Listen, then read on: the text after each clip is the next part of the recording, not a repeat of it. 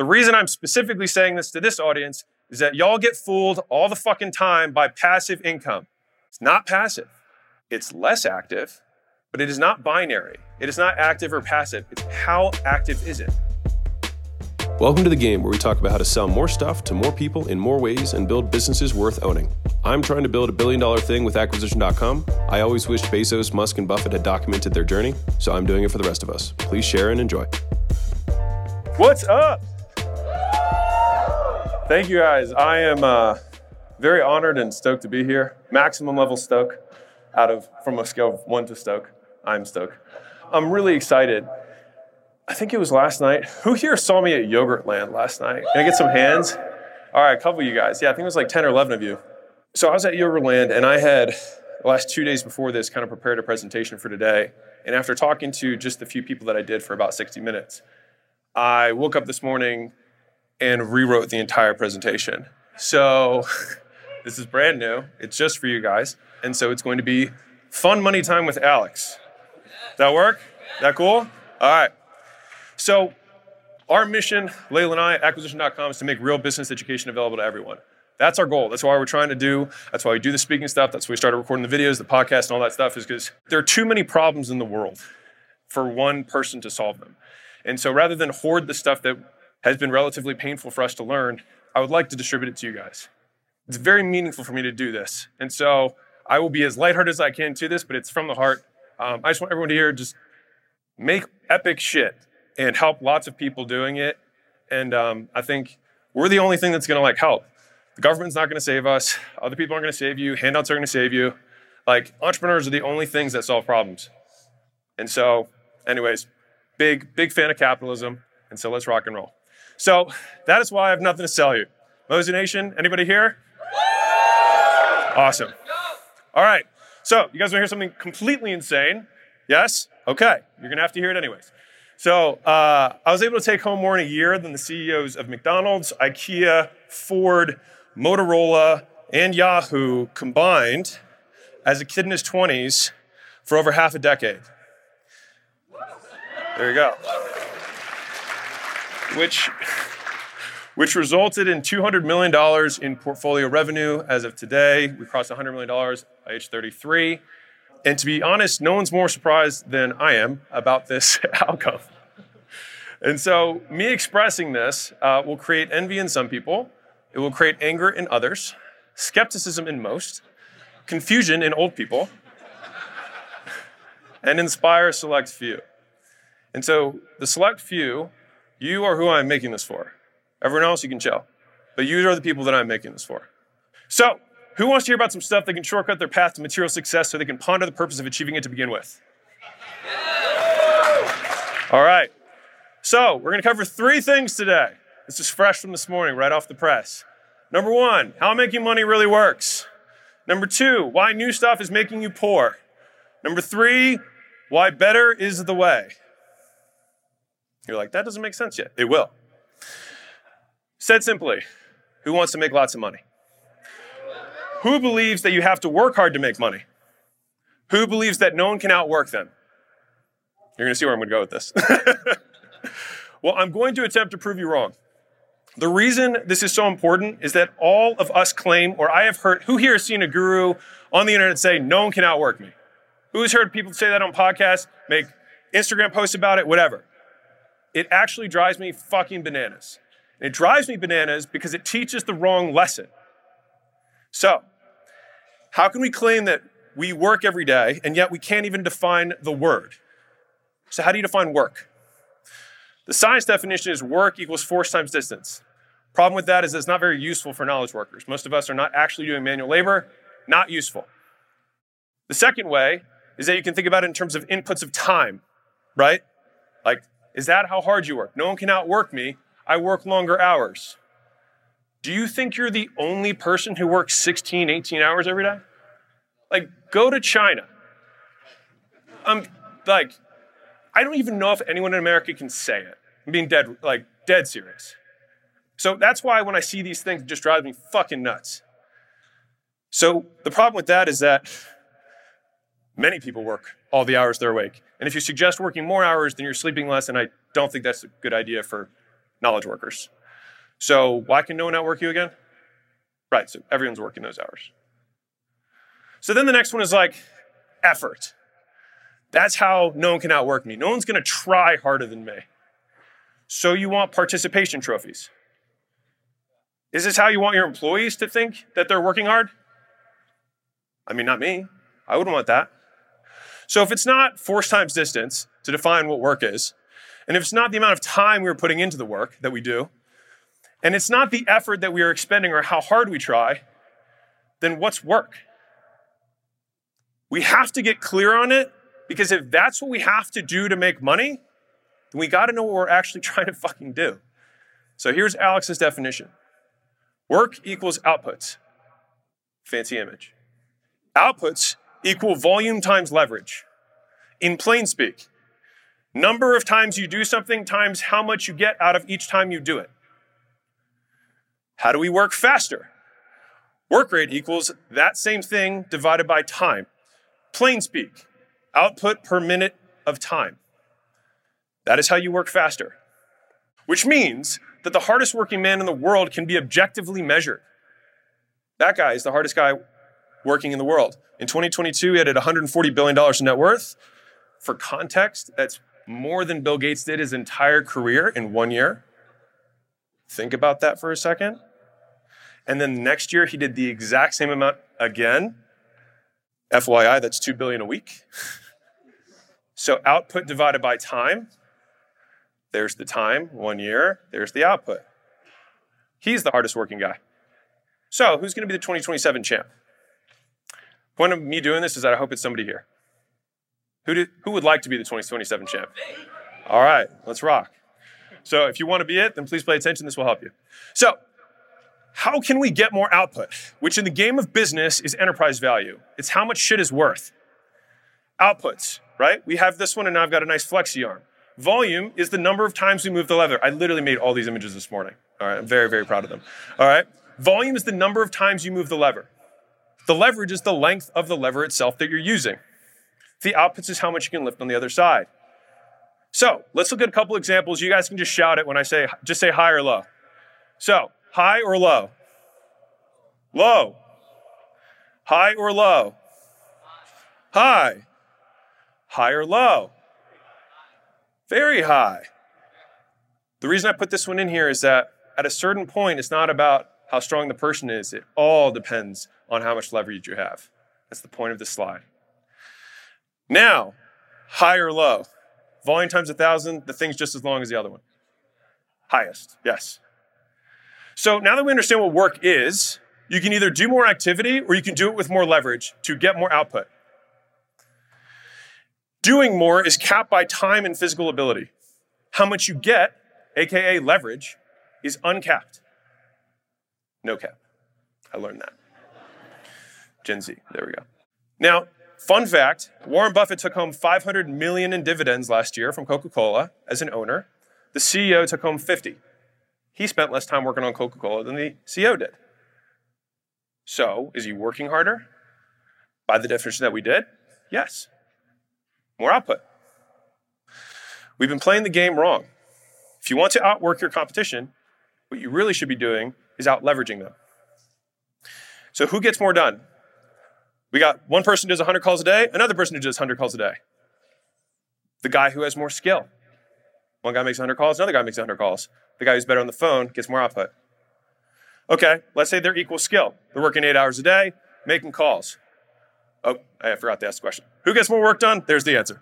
The guy that has the automated dialer that keeps his talk time the highest. Okay, same skill, same number of hours, and same automated dialer to maximize talk time. Now, who gets more work done?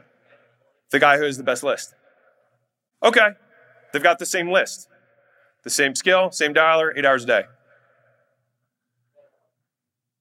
The guy who's calling to the right season, the right time of day. Who wants to be calling selling shit during December if you're selling physical products? Who wants to sell on Black Friday? Of course, more leverage, same work, more output. Okay, let's say all this stuff's equal. What else do we have? Nice. He actually called it. The guy calling with the better offer. Now we've got the same time, same time of year, same list, same offer, same dialer, equal skill, eight hours a day. Now who's going to do it? It's got to be equal now, right? The guy who recorded his pitch and sent it to 10 million people. Now, to push this even further, what if the guy made zero calls and didn't do anything? Who makes more against the best caller on earth? The guy who's got a team. He's got 15 dudes on the phone. I don't care how good you are. And if you're like, well, I think I could be 15, you can't be 1500. I don't care who you are. Leverage. And that guy made zero calls. I have more people calling for me today while I'm on stage. Leverage. The game is rigged, and you've been playing by rules that do not exist. If you want to make more money, you need to get more for your time. You need more leverage. And this should make sense because we all trade time for money. And I can prove this to you.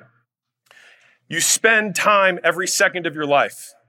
You receive money over the time that you are alive. So, money divided by time equals rate of output. We are all paid dollars per hour. The reason I'm specifically saying this to this audience is that y'all get fooled all the fucking time by passive income. It's not passive, it's less active, but it is not binary. It is not active or passive. It's how active is it? So if you make one trade in the stock market, all the time it took you to analyze the deal, and every other deal you decided not to do, and then execute the trade, and then raise the money and do all the other stuff, that is all the time that it took you to do that. Now, after that point, you have increasing returns per unit of time. The point I'm making here is that time is the thing. We all have the same $24 in our wallet. It's about how we allocate them and what we get back for them, how well we trade. Just said that. There you go. Degrees, all that. so, leverage is the difference between what you put in and what you get out. There are fancy definitions for it. This is the best one that I have. And so I said I would cover three things. The first one is how making money really works. The answer to that question is leverage. You make more money by trading your time for more shit, more output. The second is why new stuff is making you poor. And this is especially relevant for everyone here. Part of this, again, was inspired by the conversations I was having last night at Yogurtland. So thank you for everybody who showed up for that. This is also how not to get leverage. And I felt compelled to make this because I hope that some of you identify with this because I would bet that the majority of you are doing this. How not to get leverage. There are five pieces to this that I want to break down today. Number one, uninformed optimism. Number two is a story I'll tell you about a construction buddy of mine. Number three is something I call the magic wand story. Number four is half bell bridges. Number five is woman with the red dress. You're like, I have no fucking clue what that means. You will. So let's start with uninformed optimism. Who here has seen this? This is stages of change, stage of transition. Anyone seen this, this chart before? Okay, cool. Not a lot of you. Perfect. So there are five steps, and I remember the first time I saw this, it like it changed my life. Whenever you're analyzing something new, who here has had a buddy tell you about something that they're doing and they're making a lot of money doing it, and then you immediately feel shitty about what you're doing and then think, I should get out of my opportunity vehicle, go over here and do what they're doing? Who has felt that? Thank you. Everyone has. The reason is because we're at step one, which is uninformed optimism. You don't know enough about what they're saying, they're just giving you the highlights. They're giving you the Instagram reel, they're not giving you the real. Once you decide to get out of your little vehicle and then go over there, then you tell your buddy, you're like, hey, why am I not making money? He's like, oh, well, there's like a hundred other fucking steps that I didn't talk to you about in the beginning, but like, and it's actually nearly impossible. And I got really lucky that one time. And now all of a sudden it looks like all the people at your old job are making more money than you. But yeah, let's keep doing it. So you move to stage two, which is informed pessimism. You are now aware of the shit that is involved to make the money that you want in this new thing. Now you think, okay, this is probably the worst part. But then time elapses and it's still shitty and you still haven't made money yet. It blows more now because you have invested more time and still have zero. So your actual output to time is lowering, which is why it's so painful, which is where people get into the crisis of meaning. Why the fuck am I doing this? What does money even matter, anyways? You know what? I'd be happier if I just spent more time with my kids. You change your goal because you encounter difficulty. And so, what happens most times is that people then crash and burn. So if you're at the crisis of meaning, this is where most people offshoot. What happens here, where that, that fourth dot there on the bottom, if I were to cross it out and write uninformed optimism again, that's what most of you do. You find about something cool, Informed pessimism, it kind of sucks. Oh shit, it's way harder than I thought. Uninformed optimism, I'll try something else. And then you do it again and again and again. And the difference between video games and real life, where you, you face the boss and you can't pass the level until you beat the boss, is that when you die in the video game, you restart a few seconds later. In the game of entrepreneurship, you start years later. This is why people don't progress. They keep fighting the same boss that can't learn the same fucking lesson. They keep losing. And I'm saying this because some of you, I heard at Yogurtland, and I know that that's representative of other people here. You keep fighting the same boss, and the boss is being able to stick with it, is getting through. In different charts on this, the crisis of meaning is also called the valley of despair, is getting through. From there, you get into informed optimism. You figure out that little thing, you're like, ah, I had to do this one thing, and then this started working. And then, you know what? I found out I could clean the list through this tool I found on the internet because I joined this forum and they started doing that. And then all of a sudden, my pickup rates tripled, right? Or my response rates tripled, or my throughput on my website went up, whatever it is, right? And so you have to get through that piece. Then you get to informed optimism, and then number six, you achieve. And then all your friends are like, yo, what are you doing? You're like, oh, I got this thing. And then all of them come, right? That is where most people start something new over and over and over again, and they don't learn the lesson. And so this is what their life looks like over and over and over and over again. Who here has more than one business in the last 24 months? Be honest. Thank you for being honest. I appreciate it. First thing, it's normal. I had nine businesses and I was broke. So I say this with the pain of experience. I'm not saying this to to be on a pulpit. I'm saying it because the faster you can get through it, the faster you will start making money. You have to beat the boss. Everyone thinks the grass is greener, but the other side's still lined with shit. So, like, that's why the grass is so green. There's shit everywhere. I have a CFO who's been with us for a long time. She went through all of our exits last year. She's probably almost 60. And she has this saying, she's like, it's all shit. Doesn't matter what business it is, they all got shit. She's Southern. And uh, Suzanne's awesome. But it just always reminds me of this is that there's always shit. And whenever we're starting something new, we encounter something that we didn't know before, and we're like, oh, this makes this shittier. And then we think, well, are we going to jump out? No. Well, this is new information. Great. We're more informed. Fantastic. So that is the thing number one that is keeping you poor uninformed, un- uninformed optimism.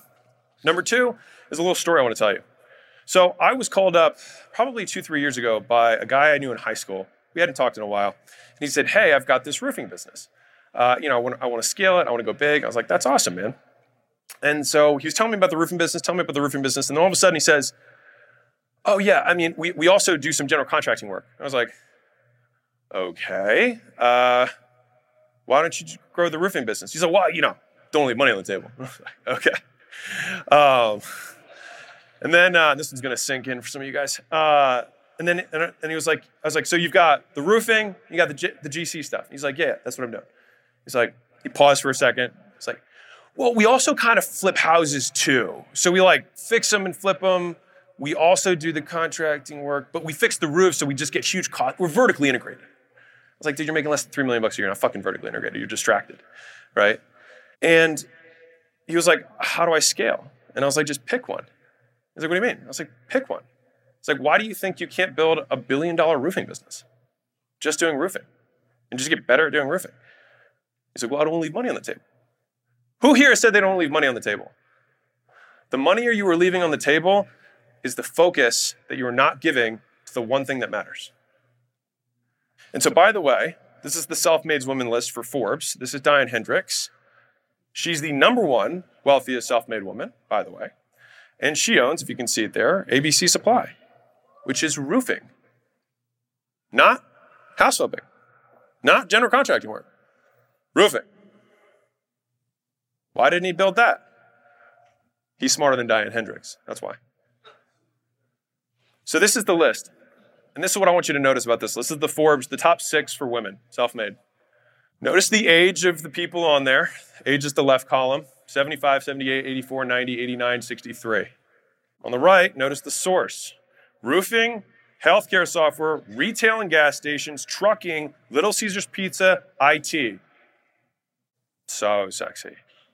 The point of this slide is that if you want to build something epic, you have to be able to do the same thing for an extended period of time without convincing yourself you're smarter than you are. Which means if you wanted to not make money, this is what you should do. Number one, do lots of different things. Number two, do them for short periods of time. Don't stick with it too long because you might see success. Number three, do not get help, okay? Number four, make all the mistakes on your own. It's the best way to do it. Because otherwise, if you start learning from other people's mistakes, you can move faster. So don't want to do that. When you make a mistake, do it again. Just repeat it. Especially if you're like, I've been here before, do the same thing. Who here knows the definition of learning? I'll tell you.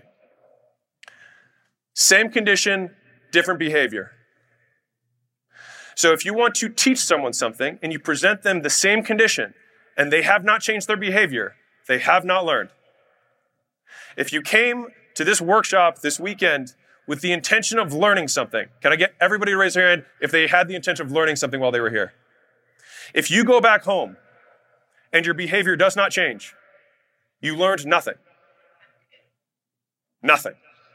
Truly took the money, and burned it along with losing the output that you lost in the time of here plus travel. So if that definition has been singed into my mind because if I want to learn something and I have the same condition that's been presented, I have to ask myself if I do the same thing again, it means I have not learned. And I don't want to play this boss again. So if you do want to make money, you can flip it.